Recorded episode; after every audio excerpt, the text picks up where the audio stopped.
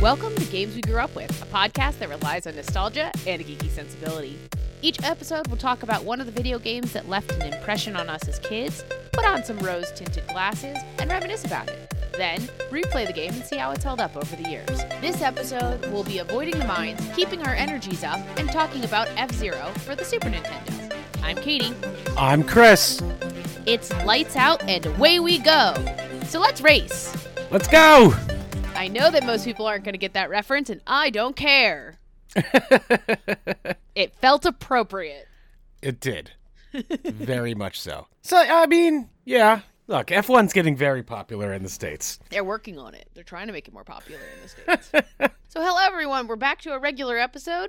I hope everyone enjoyed uh, the non-Rose episode of Half-Life two. If you haven't had a chance to take a listen, take a listen. Chris gets to rave about one of his favorite games of all time. Can we talk about how I didn't realize that our intro, we've gotten it down so well with the timing that it lines up with our, our opening theme? Uh-huh. And when I deviated from that, when you I was mixing the other episode, it just threw all the it threw all the timing off. And I was like, well, I'm just going to roll with it, but... I, that's one thing that I've taken taken for granted. And that's purely kind of by coincidence. We've just, I think, got the cadence yeah. down. But yes, check out that episode if you haven't had a chance. And also, again, as always, we really appreciate everyone being really flexible with our not updating episodes as often as we want to. Obviously, a lot of life things have happened. We have things that are going on, but we really appreciate everyone being flexible with us. And we are trying to get as many episodes out to you all as we can. Some of those life travel things are going to mean some opportunities down the road. So, oh, I'm so that's, excited that's going to be fun.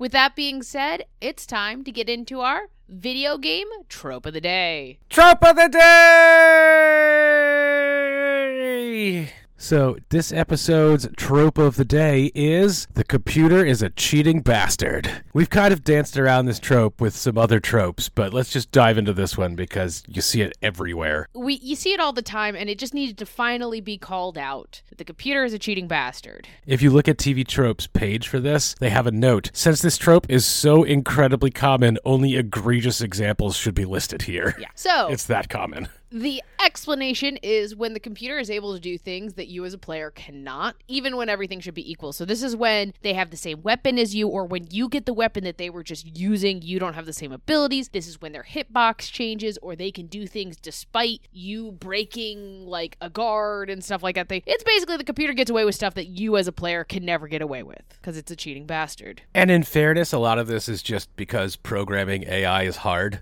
Yes. So it's it's way easier to just kind of make the computer perfect. It's Absolutely. Just annoying when that happens. Right. And as Chris said, in the T V Tropes, they say you only egregious versions need to be called out. And I will say F-Zero has its own page. It has its own page. Because it's so egregious. With our game of the episode, F-Zero, we've talked about rubber banding in earlier episodes. And, of course, it's a racing game, so there's absolutely rubber banding in this game. With quick refresher, your opponents always can manage to catch up to you. No matter how far off or how good you're driving, they will always just kind of catch up to you. The other thing I think that's important to point out is when we say that A I in this game, the main four that you can drive as, the other three are the main ones that benefit from the, the computer as a cheating bastard. There's other A I computers running around, but it's really the main named character Yeah. cars that benefit from this, because the other thing is those drivers don't die the way you do. Like, they could quote unquote run out of energy, but they will never die. Yeah. Rude. They'll come back. They'll it's it's so annoying. Yes. So so very annoying. Uh, also, in Master Mode, which is the hardest difficulty in the game, all of the vehicles can go max speed with perfect handling as an A I. Not for you as the player, but it doesn't matter. For the A I, they can do whatever they want. Again, it's really hard to create difficulty, especially for a racing game. Yeah. unless you're designing an incredibly complex control system, the way to do it is to degrade stats. So, like, pretty much, yeah, your expert is just them working as they want to without any sort of, it's just like, all right, here's here's the racing line. You're just going to follow it. We yeah. don't know really how to do it other than that. Exactly. So there is quite a bit of cheating in F-Zero. But again, it's not the only game this happens. It happens everywhere and in a lot of different genres of games. So fighting games, I think, are another great example where the computer's a cheating bastard. The one I saw and I felt often was in Street Fighter. Their charge move, so where you have to hold the move to make it happen. Blanca's electrical charge is the one that I always think of as a charge move. Mm-hmm. It's like really classic. And then is his roll attack. Both of them are charge moves, mm-hmm. which means you have to hold, specifically, especially the arcade version, you have to hold the joystick in the direction that you're trying to charge. Yep. The computer can do these charge moves while going in the opposite direction the move ends up going. Because they don't need to hold anything. They can just do it. It's so unfair. Because they just instantly, instantly just add the ability. There's no, yep. there's no built-in computer has to do the combination. It's computer will do this move right now. Right. And again, when you're getting to those harder levels and they just hit you with their really, really tough special move five times in a row when they should not be able to do that, it gets very frustrating. Just saying. Again, you can only fit so much smarts onto a tiny little cartridge or cabinet. I know. One of the things that came to mind for me really quick was was Warcraft two. Okay. Like, and a lot of those early R T S games where, like, the computer doesn't have fog of war. So they just yes, know they everything, everything all the time. And it's so annoying because you could tell based mm-hmm. on how, like, it's gotten better. It's gotten better, but there's Starcraft two had a whole bunch of other issues. Warcraft with or Starcraft? The, Starcraft two. Okay. Because you said Warcraft originally. I did. Oh, okay. And you're switching it up. Okay. I'm okay. switching it up. I'm saying in, in Blizzard has gotten better with their A I, but apparently it just was all broken once they released the whole co-op thing yeah. where, like, units would just show up. I, I attribute part of that to Blizzard just giving up at that point. And just that's just my incredibly cynical, cynical take on it. But I think that's fair.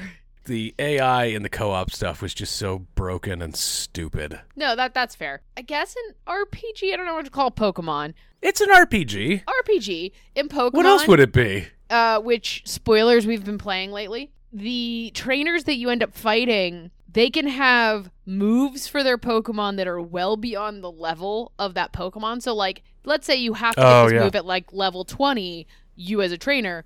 oh, you'll encounter that exact Pokemon with the trainer at level fifteen who has that move. And you're like, you shouldn't have that move. Or they'll, they'll be an evolved Pokemon super low level of evolution. You're like, oh, you evolve at level like forty, and they'll be oh, evolved yeah. at like, level thirty. And you're like, oh, cool, rude. Whatever. And so they do that. But also specifically, I liked this, and this one I looked up, but they're like, if you happen to have a move like self-destruct that you and your opponent have your last Pokemon faint, I will say, not mm-hmm. die, faint, at the exact same time, it's like a casino, the house wins and draws. So, like, even though you both have them both faint at the exact same time, it doesn't matter who it is, they will win because they win the draws. So, you know, little things like that. I don't know if I've ever run into that yet.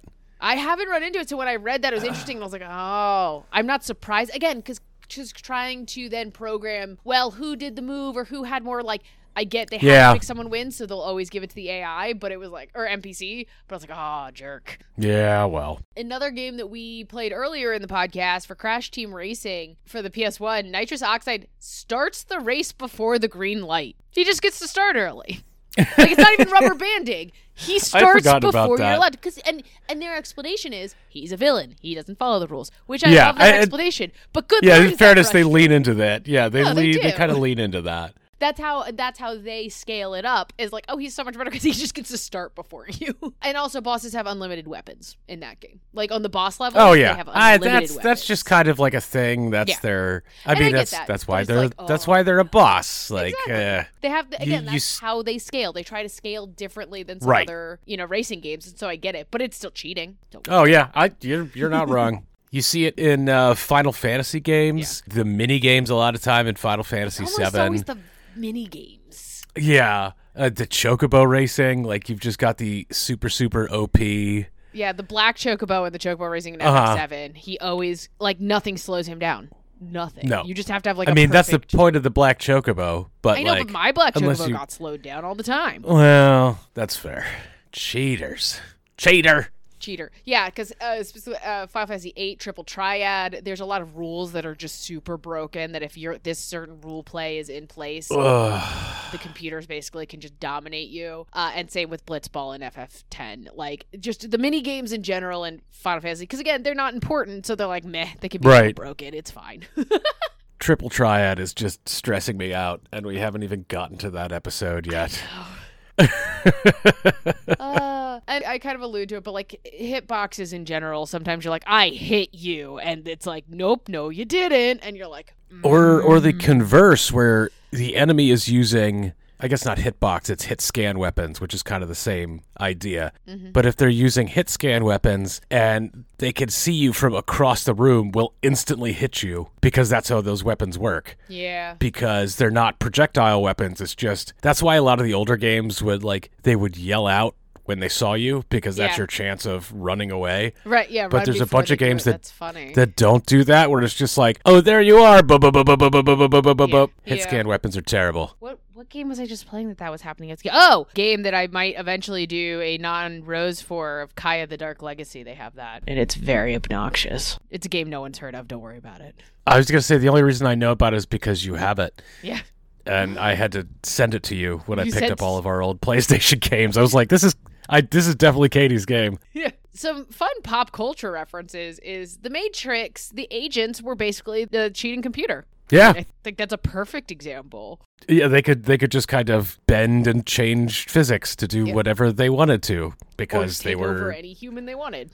Yeah. Uh, the other thing that came up when I was looking through some stuff is The Thing. Mm-hmm. And this is such a random... It's more of a, a fun goof than really the computer's a cheating bastard, but it's kind of the same. So at the start of the movie, Kurt Russell's character is playing chess against this old, old chess machine computer thing. And then it's like, oh, checkmate, computer wins. And if you actually freeze frame the screen, mm-hmm. Kurt Russell's character... is actually about to win, like is winning and is pretty much has checkmate and the computer was just lying. Okay, that's Which funny. Again is is just a film goof, but it's it made me laugh when I read about that. He then proceeded to pour his whiskey into the computer yeah. and break it. I think it happened all the time in uh, the T V show Reboot because that whole sh- that whole ge- that whole T V show was about the computer N P Cs being alive in in your computer. I was going to say, which is funny because the computer being a cheating bastard is the protagonist in that yeah, show. Yeah, you're rooting for them. If you haven't watched Reboot, it's like a Canadian show, I want to say, but it was great and yes. we loved it. I'm sure one day we have to do an episode on Reboot. I feel like we have to do something on Reboot at some point. It's come up at least multiple times because when we were talking about Vector Man, we talked about Fong shading. Yeah. And so one I of the characters like is Fong. Again, we've mentioned it in multiple episodes in the past. We've had... versions of it with rubber banding and artificial difficulty, to be fair, can come into the mm-hmm. computer's a cheating yep. bastard. They all fall into that. It's going to pop up again. We just finally had to cover this as a trope because it's just such a massive trope in the industry. And that's why the computer is a cheating bastard had to be today's video game trope of the day. Trope of the day! So it is time to talk about the game of the episode. Katie, what can you tell me about F-Zero for the Super Nintendo? So F-Zero came out in nineteen ninety in Japan and in nineteen ninety-one in North America, nineteen ninety-two in Europe. So it was kind of spread out when it was released. The game was developed by Nintendo, and I'm sure as a lot of people might know, but maybe not, there are now ten games within the F-Zero franchise, which is a lot more than I thought. With the last I, one I being, actually didn't know it was that many. I was going to say, with the last one being published in two thousand four.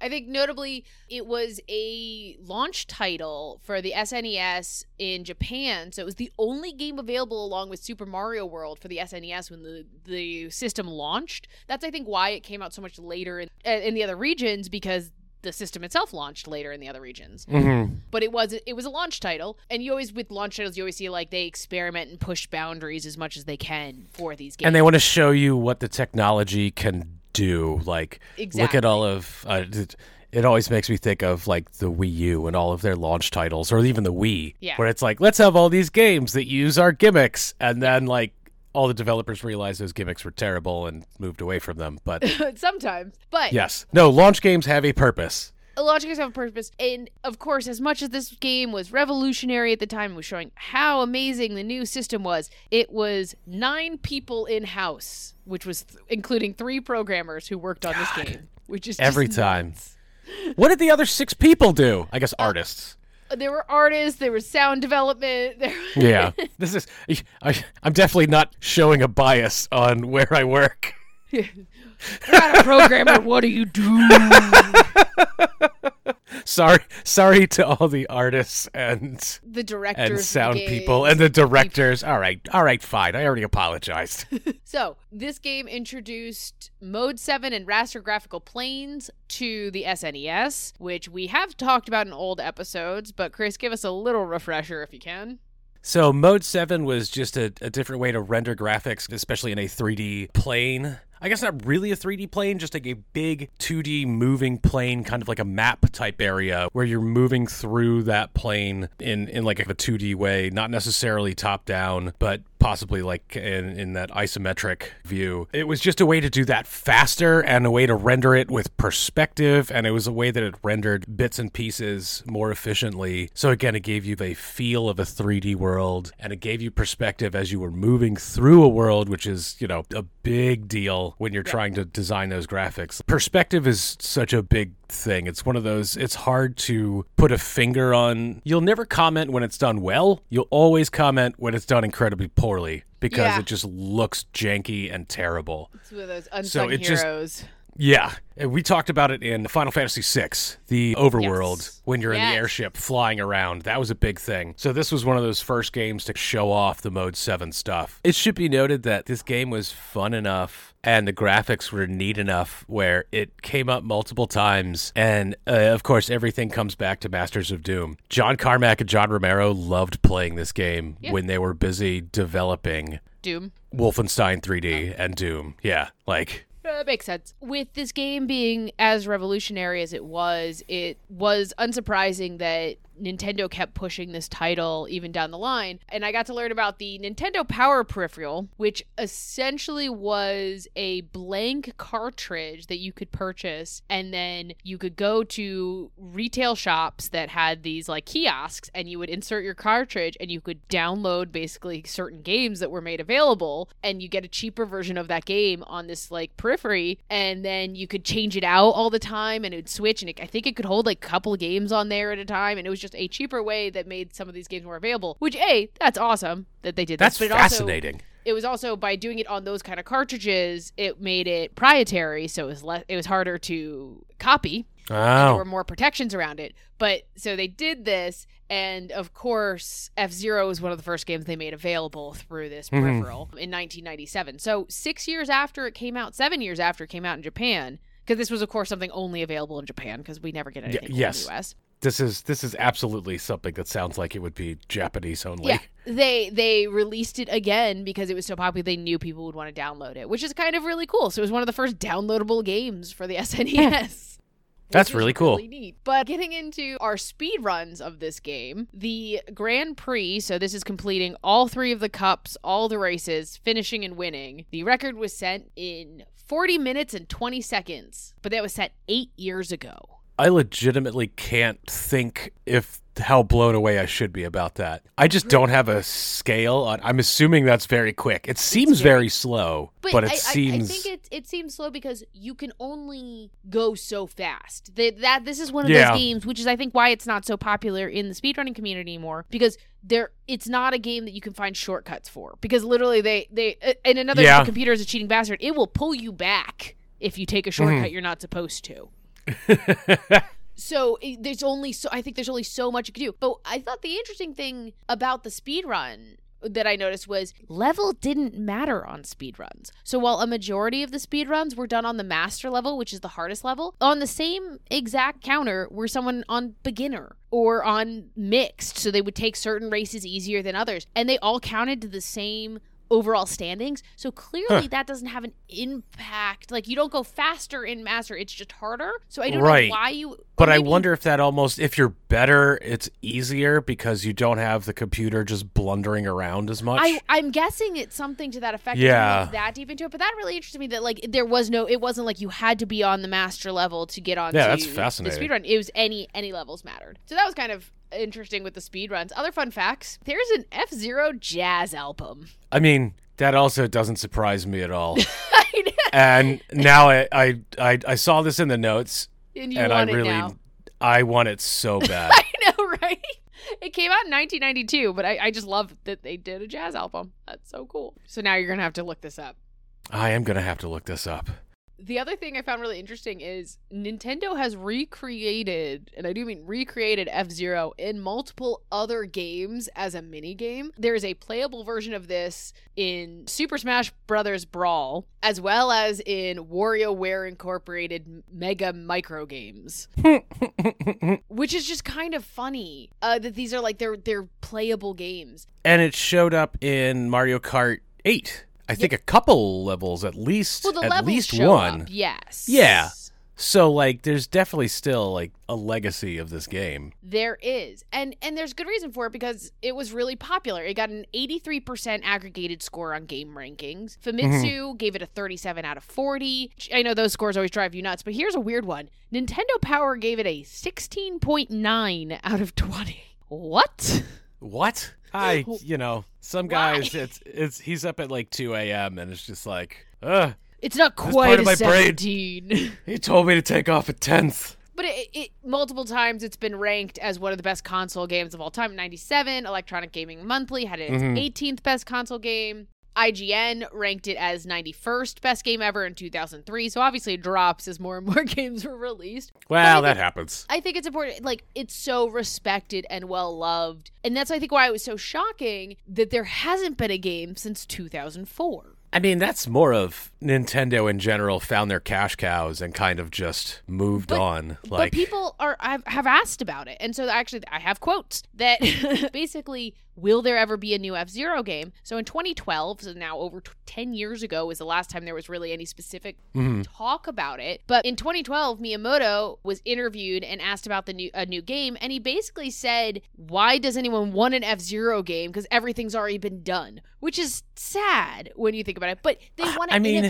The key is they yeah. don't want to just create another. R- they have a kart racing game. They have a racing game in Mario Kart, of course. So they don't mm. want to create another just generic racing game. If they're going to do it, they want it to be special, like most of the F-Zero games were. And I think that's why it mm-hmm. petered off by the end, because it wasn't special anymore. And so they basically said they won't bring it back unless something can make it really different and stand out. So some people are wondering if in V R, if something's going to come out with V R, because that could be the next step. I don't oh, have God. high hopes. But it would I, be. I could just imagine the, the V R sickness in an F-Zero game.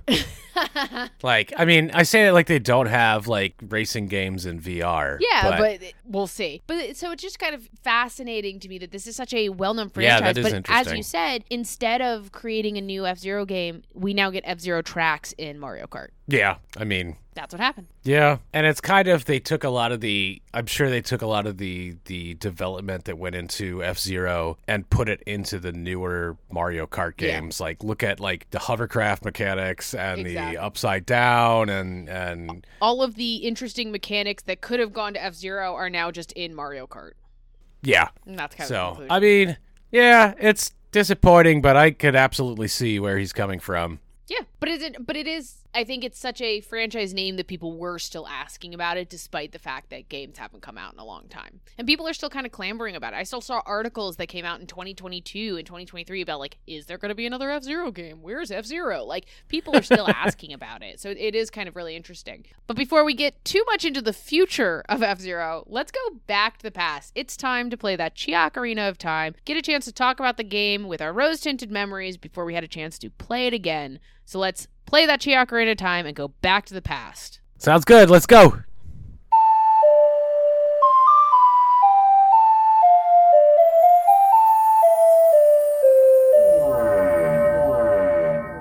And that music means we are back into the past, back before we have played this game. Katie, what can you remember about F-Zero for the Super Nintendo? So F-Zero is one of those games that I remember being so, quote unquote, blown away by, because it was the first futuristic racer I ever played. I know that's like not an uncommon genre in the future. What do you mean? Yeah. You made I, this face. I, I, I did. I'm just trying to figure out futuristic racer as opposed to Mario people on go-karts. Oh, yeah, but those are, yeah, because that's it, it's a go-kart. It's really simple. It's it's just cars. But this one, it was like, they're mm. hover cars. And it's like, the whole thing, they had the motif of it. I'm not saying it was yeah, like yeah. really different. I'm just saying it had a motif of being like really interesting, of like, it's the future. I, I'm really hoping, I don't remember how far in the future this game was it was set, but I'm really hoping it's not like twenty nineteen. Yeah, I'm I'm like, sure it is. It's like twenty twenty-three or like... Right? I, I, yeah, that, that's it's always the, the funny year two thousand. Part. But no, I remember it was, a, it was a fun, like you were a hover car. I think you weren't supposed to be in the car because it, or no, like it, like there was a quote unquote death elements to it, but you didn't really no, die. You were absolutely driving the car. Yeah, because... Yeah. Do you know who one of the characters was? No. Captain Falcon. Oh, that's right. Of course, Captain Falcon. Come on. Of course. No, as soon as you said it, I was like, wait, I shouldn't. But that's the point. It's like, it's so much of F. F- I almost said F one. Um. I, well, so so that's a thing that came up, right? Like when we played it, this was this was as as we keep saying, another babysitter game. Yeah. F-Zero, whatever. Now it's like, oh, I understand why they called it that. Yeah, I have to assume that that's based on F one. Yes. I don't know why because they went... it's higher than it's higher than F one, right? Right. So right. Because you've got your your buildup is F three, F two, F one is the height of motorsports, and it's like F-Zero better. Yeah, no, so it's F-Zero, and it's such a So much of F-Zero now appears not in F-Zero. So, like, in modern Mario Kart games, there are F-Zero tracks. And yeah. uh, Captain Falcon shows up in Smash Brothers and, like, that kind of stuff, which is just so funny versus, like, the actual game. The original game, it was just a racer. Like, I, you had energy and speed-ups and all that, like that. But I don't think there were weapons or anything in the original games. No, no, no, no. There were no weapons. Yeah. It was just straight up racing. It's just racing. And and I played this a couple times again with the, the S N E S Classic mm-hmm. because it's I just remembered playing it. So again, yeah. not nearly as as far away, but sure. yeah, there was there was no weapons or anything. Straight up, straight up racing. The I remember the, the walls can hurt you if you yeah. run into the walls. That tracks. The, you, because you had like a health bar. You did have a health um, bar. Yeah. And and if you ran into other cars, it would it would hurt you. Right, and there was some, like, I'm sure the quote-unquote story element of it was there was an element of death to make things exciting or something like that for, like, the future there was, crowd. There was no story. I, yeah, I'm, but the fake story that they put in the manual, you know? I, I guess if there was a manual. I don't think I ever read the manual, and now we'll have to read that because I'm sure that's where all that came from. I'm sure, because, I mean, yeah, absolutely. Like, it's just, it's so funny, again, that there's so much of that game that is shown up elsewhere outside of the game itself. But it was just, it was a really basic game, but I think that's why I really liked it at the time was because it was just, it was easy to just hop and play. It was, it was similar to Road yeah. Rash in that mental capacity of just like, it's a racer. Like, it's not complicated. Mm-hmm. You just race. It was the, the mechanics, as I remember, were good. Like mm-hmm. they, you know, you had boosts. You got a boost per yeah. lap. Yeah, and I think you could pick up little energy things to help, like, no?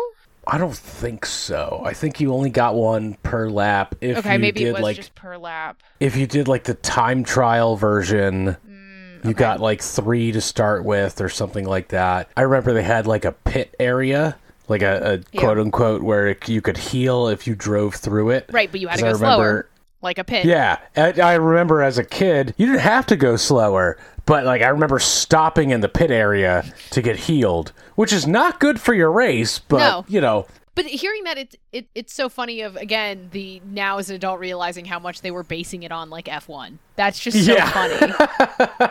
There were four four different cars you could choose from. Do you remember okay. them? No, not at all. They all hovered. They were, they were colors was the big thing. Uh, was, was there was, and again, this is sort of cheating because I played it. I don't know, yeah. within the last half decade. I want to say there was a yellow car. I was it. Was there a pink car? There was. It was yellow, uh, blue, which was Captain Falcon. Of course. Green and pink. And that was in order of, that was the whole Mario Kart thing with fast acceleration. Right, right. Versus it's high top speed. Game. Yeah. And then there was like bots, I think. Yeah. that like you could run into and would explode. That sounds right.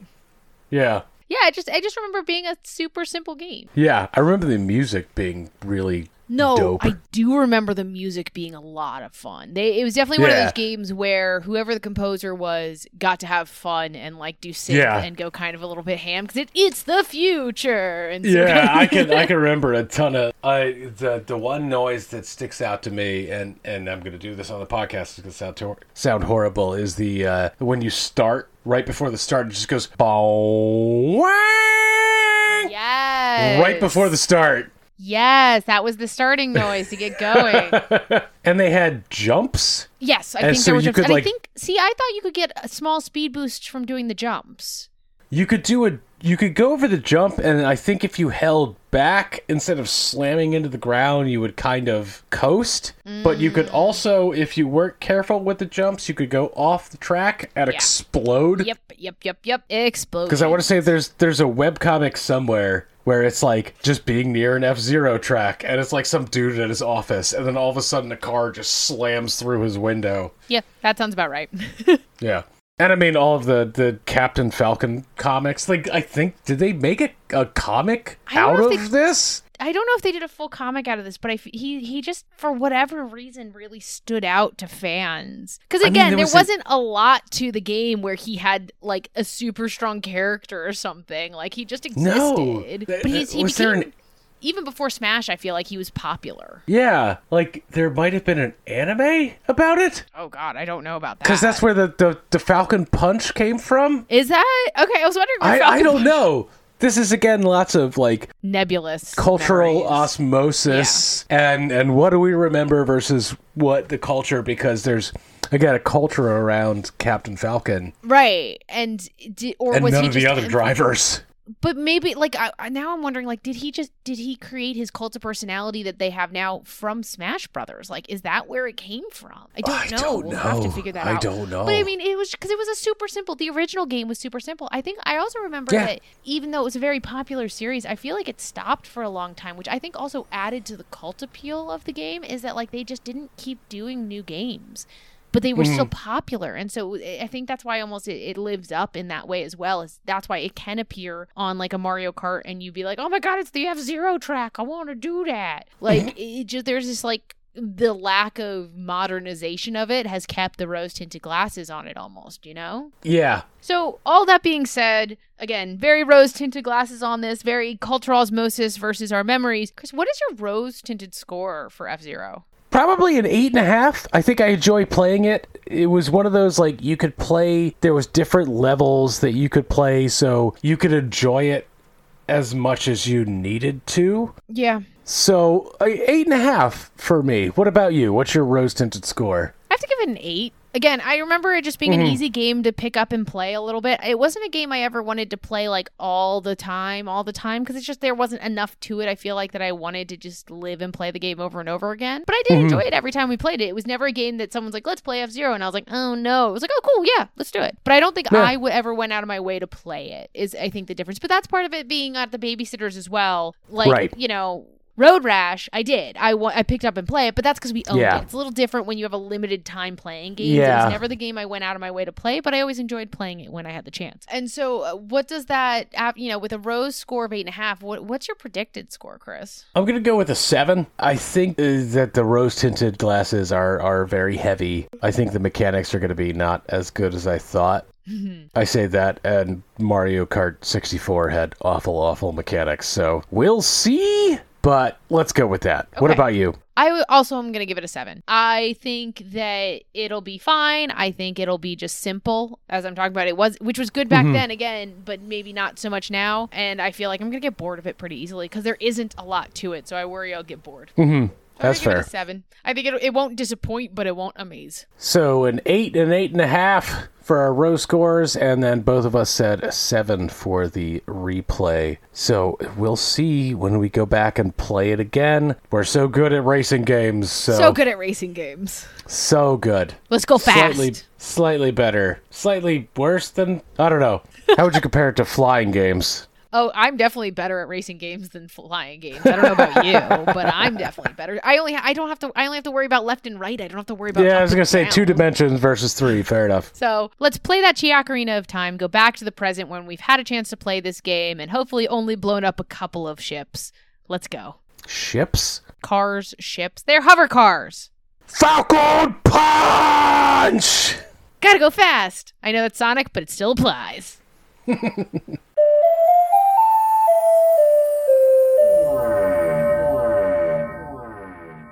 All right, we are back from the past, back to the present. We have played the game. We have our opinions of the game, but let's start with the plot. Katie, what can you tell me about the plot of F-Zero, which I'm going to go to one of our other tropes of it's all there in the manual. It's because all in the manual. It doesn't tell you anything in the game. One thing I didn't mention about the Nintendo Power Peripheral is when you go to the stores to download the game and pay for it, they also gave you a printed copy of the manual. That was what? part of what you got. That's amazing. It's all in the manual. So, F-Zero is set in the year twenty-five sixty, ooh, where humanity have encountered alien That's an life. eight-bit thing.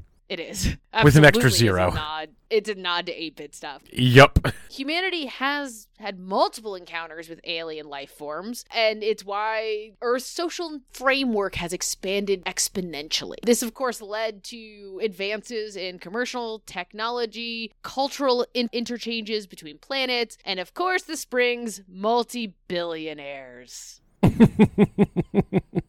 And another trope that we might do one day about how billionaires like to pay to watch people die. They needed more entertainment in their life, and so they wanted to watch people die. And thus, they saw Formula One, which did exist in this world, and was like, it needs to be better than Formula One. And the way that racing works is Formula uh, F three is less than F two, which is less than F one. So what's less than F one?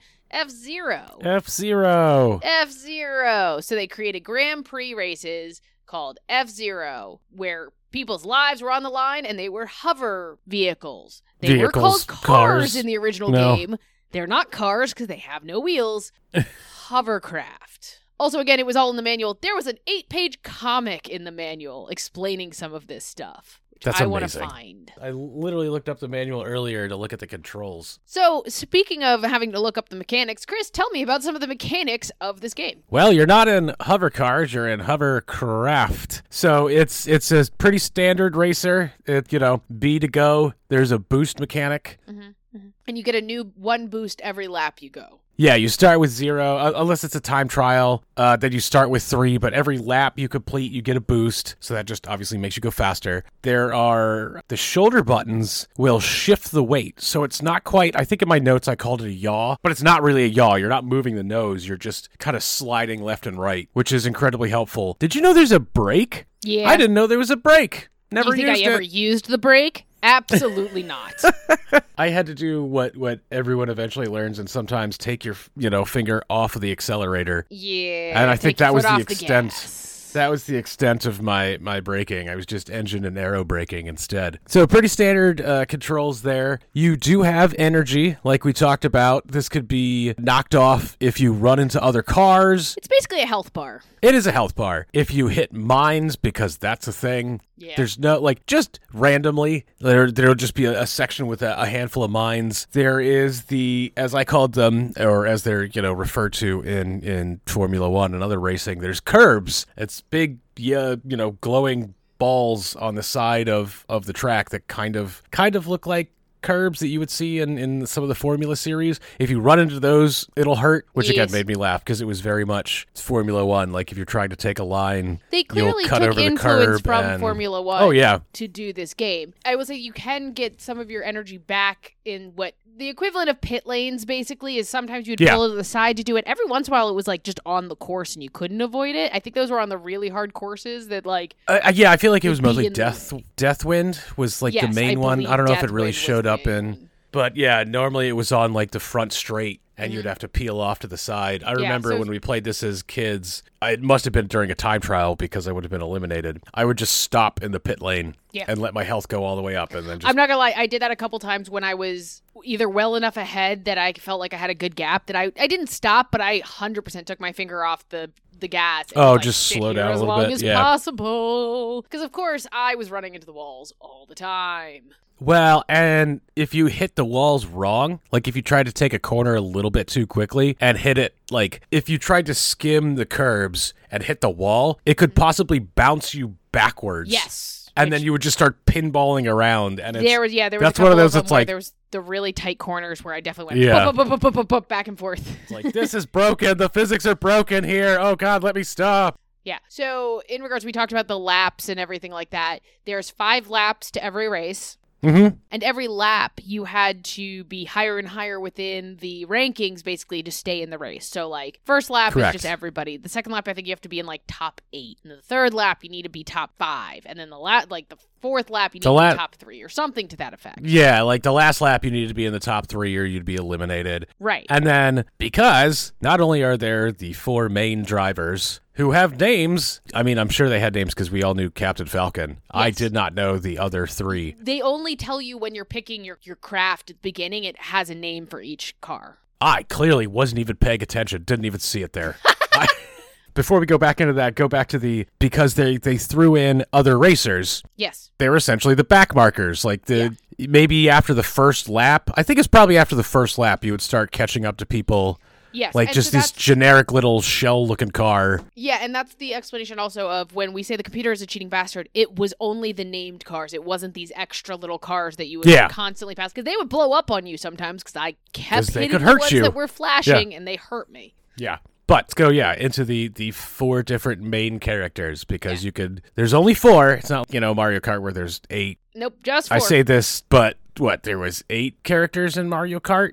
But Originally. essentially, it was it was four pairs of two, yeah. so it's kind of the same thing. Because they each have kind of that same profile of their different cars. Let's see if I could guess who these are based on their names. I can't. Who are these people? There's... Do well, you Captain have them? We, Falcon is the blue was the car. blue car, which has I, a name that I don't remember. Uh, that I don't remember. I believe... Uh, I believe Samurai Goroh is the purple car. Okay. I'm pretty sure that's the one I played at. Or pink, purple, whatever that color was. Yeah, yeah, yeah. And I think you said oh. earlier in the notes who the yellow car was. The yellow car was... Oh, no, you named the car itself. Golden Fox. Oh, yes. It's probably the name of the car, which is the yeah, yellow the, one. Which I believe is... Okay, so here we go. Ah, we got it. I, I pulled it up. There's the pink car is the Fire Stingray. That makes sense because it's round and it's got a big singular fin in the back. Right. Because, you know, that fin that's on stingrays. I was right. The pink is is Samurai Goroh. Mm-hmm. So I, I did I did get that right. The blue car is the Blue Falcon, which is Captain Falcon. Yep. Fine, fine. The Golden Fox is Doctor Stewart. Sure. So Pico sure. is the green. And Pico is the green Wild Goose. Sure. That was a, that was the one that just looked like a hockey puck. Yes. And that was neat because when you turned, it was like it had a like a vectored thrust. So like the little engine no. would turn and instead of the rudders. And apparently his home, Pico's homeworld is Deathwind. Oh, or, sure. This, again, none of this is ever said in the game. Yeah, I guess some of that might be the drivers are in. The drivers are in. Uh, yes, but in the because because I thought that was really cool where you could select each car mm-hmm. like when you were picking, and it would show you like the top speed, and they would show you an acceleration curve. Yeah, I liked the acceleration curve. So, like, the Golden Fox was lowest top speed, but highest acceleration. Like, yeah. it would immediately get up, and Captain Falcon was, was the next, and then the, yeah, whatever the pink one was, the, the, the pink stingray, stingray. Yeah, the Stingray, I believe, was the more, like, all-around car kind of thing. It had the top speed. That was the slow, that was the, that was the highest top speed, slowest acceleration. Yeah. That was your Donkey Kong and Bowser. That's why I always played as it, because yeah. I'm not good at starting, I'm, I'm, I'll finish. That means you probably should have gotten The, the other two, because if you're running into things all the time, you want to get back up to speed quickly. No, that's the problem, is I didn't want to run into people at the beginning. I wanted them to go away oh. at the beginning, and then I would be easier to avoid them later. So we kind of alluded to it in the speedrunning. The Grand Prix consists of three different leagues, as they call mm-hmm. them, which is the Knight, Queen, and King, each of which consist of five races per league. Yep. And there's a lot of repeating courses. Deathwind we talked about, but there's certain like courses that like you'll go in one, two, and three depending on which league you're in. And then, of course, they get progressively harder from Knight to Queen to King. Yeah, yeah. It's a different layout on the track. Like Deathwind yeah. one is just an oval, and Deathwind two is, you know, your oval with with some roval. yeah. stuff. And what, yeah, what's really interesting is the courses, like Deathwind one included basically Deathwind two elements. You just couldn't get to them or get. Oh yeah, them. They just had a wall in the way. Yeah. So. So you, you could almost see those next. So that's where I was talking about. The, if you tried to shortcut in some of them, because there's stuff that exists, the game was like, nah, yeah. and would pull you back. There are ramps, yes. so you could jump into the air, and that was another mechanic. When you're in the air, you hold you up and hold, down. Yep. And like that would send you higher or lower, and you would lose speed if you didn't hold down when you hit the ground. So you would hear like the I little, like it was like the little well. repair noise. Yeah. If you hit the ground well, if not, it just kind of gave you a loud thunk. It didn't hurt you. No, it just unless you, you flew off the track, which I did when you went over a jump, which I did too. Multiple because when times. you're trying to when you're trying to hold back yeah. to make yourself fly higher, or if you're going really fast, like using a fast. boost, you could literally overfly the track. And I, I definitely hit the ramp sometimes at not perfect angles, and so yes. I definitely flew off sideways. There was also speed boosts in the ground every once in a while, mm-hmm. so it would just be like a free turbo, essentially. So a lot of chaos. And it is, I think, important to note that a lot of these elements seem really generic to every racing game, and they are. F-Zero originated a lot of these elements. Yes. This game definitely was the originator of a lot of, especially the techno racers, they mm-hmm. get a lot of it from F-Zero. This comes from, the, a lot of the concepts originated in F-Zero. So as generic as it sounds, remembering that this is the first game that existed in the series and existed in a lot of ways in this type of game is important. It wasn't just your Spy Hunter where you're on a, just one road that kind of goes left and right. This right. was a track that you had to go around. It wasn't just like a top-down going around a track or just in a line like Excitebike. Like yeah this was this was one of those first like racer like modern racers yeah. as you think of them. And as we mentioned, there were different difficulty levels. There were four: beginner, standard, expert, and master. I'm not gonna lie, I didn't do anything above standard because I could barely do standard. Yep. Me too. I think this is our good segue into our actual gameplay of it. I, unsurprisingly, was bad, but not as bad as I thought I was going to be. No, you did pretty well. I watched I watched a couple times that you streamed it. Yeah. I got through some of the earlier races better than I thought. Again, of course I didn't use the brake. Why would I you literally use a break? Didn't know there was a break. I did know, because I Lift think and someone coast. in the chat, to be fair, told me, why aren't you braking? Oh. Um, I know I yelled at you, why weren't you uh, holding up when you went over jumps? And I didn't know about that at the time. I was like, right, this is why, because I kept dying on one jump because I couldn't make it all the way across. And you're just like, why aren't uh-huh. you holding up? And I was like, oh, that explains uh, why I'm not making it. Or down, down, holding down, because it's an airplane. Sure. But again, this is, and I, I, I jumped straight into the to the races. I didn't do the practice and stuff, but I don't even think in the practice oh, no. it would have explained it. It's all in the manual. They don't explain no, the buttons yeah, yeah, yeah. in the game. It's all in the manual. That's why I looked up the manual earlier, because I was writing up my notes and I went, was there a break in this game? Because I never used one. And then I looked it up and went, oh, dang, there was a break. I feel like that would have made certain things significantly easier. Probably. Yeah, because there were uh... a lot of hairpins. Say that. So many hairpins. Oh my god. There were like right angle turns sometimes that were real hard. Yeah. And the as we talked about, the bumpers at the top of the controller helped you make those turns a little bit better and stuff like yeah. that. So you did need to use those, and I did pick up on that. I, in general, it became intuitive in the way that all racers have similar controls at the end of the day, or a mm-hmm. lot of them do. But again, this game was one of the first to do a lot of those elements. Yeah. But because of that, it became very intuitive when you were playing. I think I started using the bumpers before fully realizing what they were doing, because I'm just used to racing games using the bumpers that way. Do you know what I mean? Yeah. It's just like that muscle memory from other... And, I mean, there's a whole philosophy of game design of that, where you mm-hmm. just design games around common button layouts. Yeah. Like, you know, anytime you play a shooter, I know there's a couple where it's like your fire button was X or something like that. I, I forget yeah. exactly what it was, but it just deviated so much from what the standard of shooters are. And that's when you notice, you're like, ugh, this is not okay. I remember it's the idea of like jump for like platformers is always, almost always that bottom button in the tri- mm-hmm. like in the, in the diamond. It's always that bottom button, no matter what system it is. And I remember seeing a meme online that was like, all games should should use like the top button as jump because you're going up. And the number of people who responded and were like, how like, dare no. you? Like, you can't change these things. Yeah, so that was easy to fall into with the game. Mm-hmm. It definitely was not easy. It also had one of those intentional stress noises of when you're not in the the rank that you need to to qualify for the next lap. Yeah. It made this real obnoxious noise. Oh my God, I got like so whoop, annoyed. Whoop, whoop, whoop, whoop, Constantly. And I was like, shut up, shut up, shut up, shut up, shut up. I know, I know. I mean, I thought that elimination mechanic was super interesting because I, yeah. I had kind of forgotten about that, I think. I and, had too. Because I think a lot of it, we played multiplayer, so we weren't necessarily using that. But right, that's fair. That's definitely fair. Also, it was interesting where you had to win to advance. It's not like Mario Kart where there was points, right? Well, you had to you win. You had to win. You, you had, had to, to come in first league. place. In the league. You had to, not no, in the race. Get, oh, I got like points? third place in the race, and I got to go to the next race anyway. It, it It's definitely points. I think uh, you're wrong. All right. I believe you. For some reason, I thought you had to win every single mm-hmm. race. I no, guess if I you were in the top three, that was...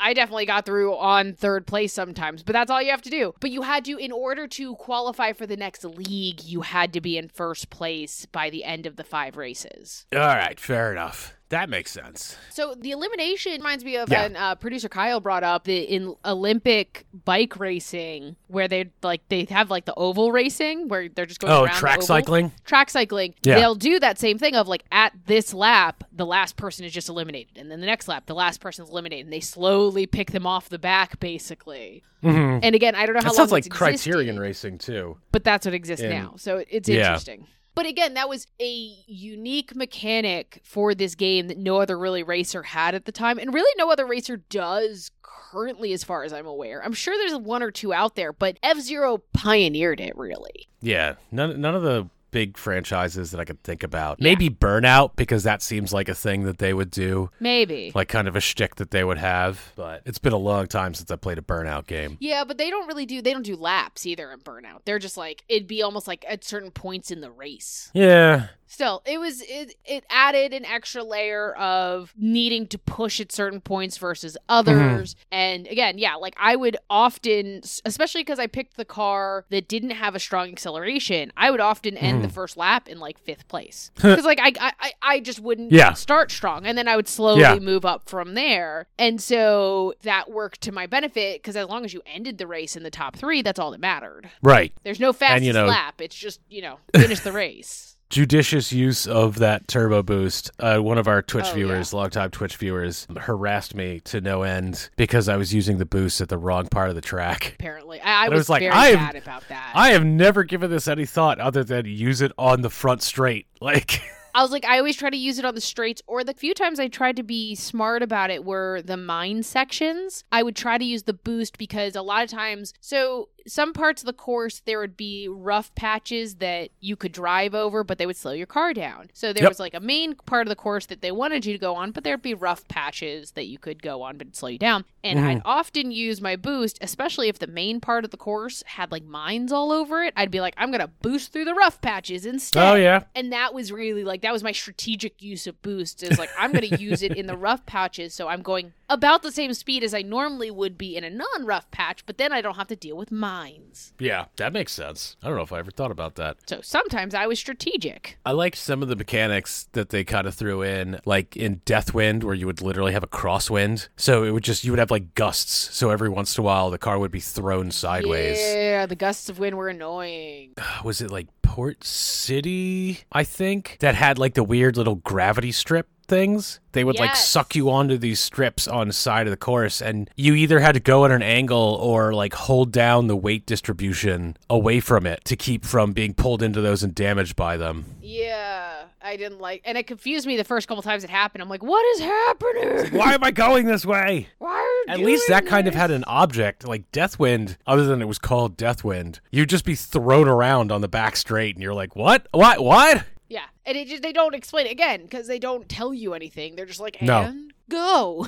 Going back to our trope of the day, I wrote down a specific note that the rubber banding is just awful in this game. Oh, it's game. so bad. It's you so, lose so bad. It's like, so bad. The number of times I would be so far ahead, and then suddenly they would appear behind me. I'm like... Because they give you that little notification, the little, like, yep. orange orange and yellow chevron that's like, behind you! It's just like, ah! I ditched you forever ago. Why? Oh, why? This makes no sense. But no, it was it was definitely frustrating at times. But, you know, it was still, again, having so much of it be intuitive and being able to play it and pick it up really easily and just kind of figure it out was really helpful for the game. And the music is freaking fire. I, I was going to say, I've got a, a very specific note about that. The music was so good. Even for that, you know, bit music, like eight sixteen bit music, it's so good. Like it's it's I, just so good. I went on Spotify to like put myself in the mood for writing these notes. Mm-hmm. There are so many covers of I, all of the F-Zero songs. Like, how do you not? You know? Yeah.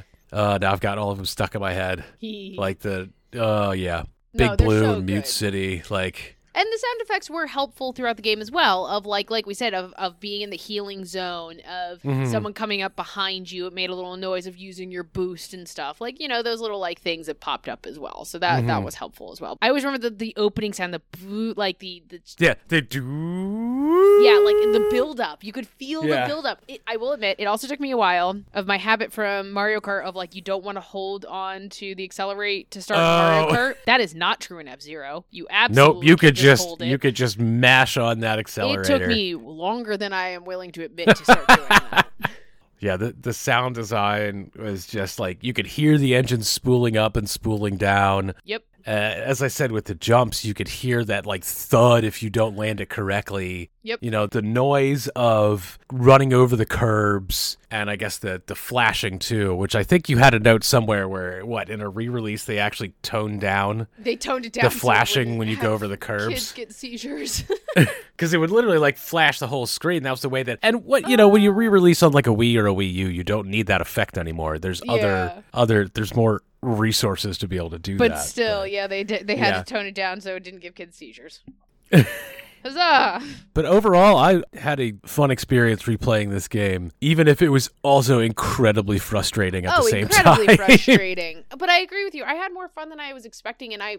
I joke like I'm always bad at these games. I was I was better than I thought I was going to be because I think it was able to easily fall into and understand what I was playing. And I also, again, played it at a really low level, but that's okay. The game didn't really punish me by being yeah. a standard or beginner because it was like, nah, you're learning. It's fine. Like, and I appreciate that. I didn't feel like, oh, my car's going real slow because I'm in beginner. Like, it wasn't like right. that at all. And I appreciate that. It felt more like a racing game to me than Mario Kart, which is like kind of like that novelty kart racing. Like, yeah. And of course, people break that all the time yeah. to make it go fast, but like F-Zero, just as as old as it is, like felt like a racing game. Like you're trying to find racing lines, you're trying to it, it just felt Absolutely. like that, I guess, more so than more so than Mario Kart in my opinion. And I think well, I but, mean I think a lack of weapons, quote unquote, is a big reason for that. You have yeah, to just race true. better mm-hmm. because there's no blue shell that's going to help you at the end of the day. Right. But all that said, Chris, what is your final score for F-Zero? This is tough. I would say uh, I'm going to go a seven and a half, which is not a terrible score. And this is this is me trying to be better, even if I give this is like all of my Untapped rankings where everything's a four or above. No, seven and a half. I thought it was a solid game. I think it some of the mechanics do kind of show it's show their age a little bit. The graphics, obviously, but again, I don't it wasn't bad to the point of not being able to see anything. Music was great. I've just talked myself into giving it an eight instead because of all of that. Because okay, I fine, do, it's an eight. I know. You're the worst. I, I do think it holds up fairly well in most places. The A I is bad. I'll use a quote from Fernando Alonso making fun of Lewis Hamilton where he said it's way easier to drive out in front when you're in yeah, first place. No, it is true. It and is this game absolutely when you're when you're trying to pass cars, the A I is rough. But I will say being in first place doesn't always give you that benefit in this game because you lap people and so you run into people in the back and they always cause that problems because they'd be the ones flashing because they're low on energy, which means if you touch them they explode, and I always manage to hit them as much as I tried not to. So yes, yes. Eight, eight out of ten. I did. It was frustrating, but not in like a this game is broken frustrating. It's a sure. I need to be better frustrating for the most part. Yeah. So fair. like you predicted like, a seven, say. so you know. All right, there we go. So what about you? What is what is your final score? I'm gonna give it a seven. I enjoyed it a lot more than I thought I was going to, but there are still a lot of flaws with it. There was still some frustration, and it can be repetitive after a while. As much as the courses change from league uh-huh. to league, I can't imagine playing that game for more than an hour at a time. And just I, I couldn't. I couldn't keep playing it after an hour. I'd have to take breaks. It'd have to come the next day. It's not a game that you can play for long chunks of time because it's too repetitive, in my opinion. It's yeah. Yeah, I could see that. Would be hard in that sense. It's just repetitive. And so I don't think I w- it's a game that I would want to go back to all the time. It's definitely a game I would want to visit occasionally. And so I think that has to lower the score down, which is why I'm going to give it a seven and not any higher. But I, I genuinely had fun playing it. I did. It just yeah. isn't a game I want to play all the time. Yeah, you've got to be in the right mindset to play this for a long time. Like Definitely. The, the courses are are varied, and I do appreciate the the varied courses, but it is the same thing, you know, because there's not a lot of frills. There's no, you're not going underwater. You're not flipping around right. upside down. In but, this first game, there's just not a lot of yeah. elements to differentiate after a while. So anyway, I we definitely recommend playing this game if you have a chance. It's on the Virtual Console. It's on the S N E S yes. Classic. There, it's available in, a, as we said, a lot of different places. It's a lot of fun to play. It's not very deep, but it's fun. It's probably a good party game. I mean, party game for two people. It's not like an eight-person like, party game. You can't game, do but a like, lot of people with it. You could play two. Check it out if you have the chance. We had fun playing it, but it's just not a game that I'm going to revisit all the time. That's that's absolutely fair. Uh, so, Chris, now that we've finished up F-Zero, what's our next game going to be? Our next game is going to be taking a wildly massive shift from what we've been doing, and we are going to do Rock Band, Guitar Hero, all of those rhythm games with peripherals, because somebody decided to buy one off the internet, and someone else decided that they're going to be in town at the same time that this is happening, so... Woo! There, there will be, be videos streaming. Involved. So look forward to that. So, we're playing rhythm games, specifically Rock Band, Guitar Hero, maybe some D J Hero if we can figure it out. If I still have that thing lying around, because I'm pretty sure I threw out ninety percent of that plastic junk. So look forward to that next episode. Thank you again for joining us along this journey and for being accepting that we're sometimes late. Join us on social media. You'll hear updates when we get these kind of random episodes that come out. We do post over there on G W G W Show, whether on Facebook or Instagram or Twitter. We're over, of course, on Twitch as well, streaming most of these games. So that's always good fun. You can watch us stream and be crazy. So join us over there as well. And we will be better about streaming. We do have a game kind of in the pipeline that is a handheld game, which is making streaming slightly more difficult, but we're going to try to do as much streaming as we can. Uh, especially we'll we'll always try to do coast to coast co-op on yep. Tuesdays. Big thanks to all of our listeners. We couldn't do this without you guys. It's so much fun talking with you all. Big thanks to our producers for for being around, keeping us on schedule, making sure we're we're doing stuff the right way. We don't sound too stupid, or when we do, they let us know right away so we can do it again. Thank you all again for being understanding about our flexible schedules. Otherwise, goodbye, Chris. Goodbye, Chris. Bye, everyone. Falcon Punch! I was gonna say, I can't believe you haven't done that yet.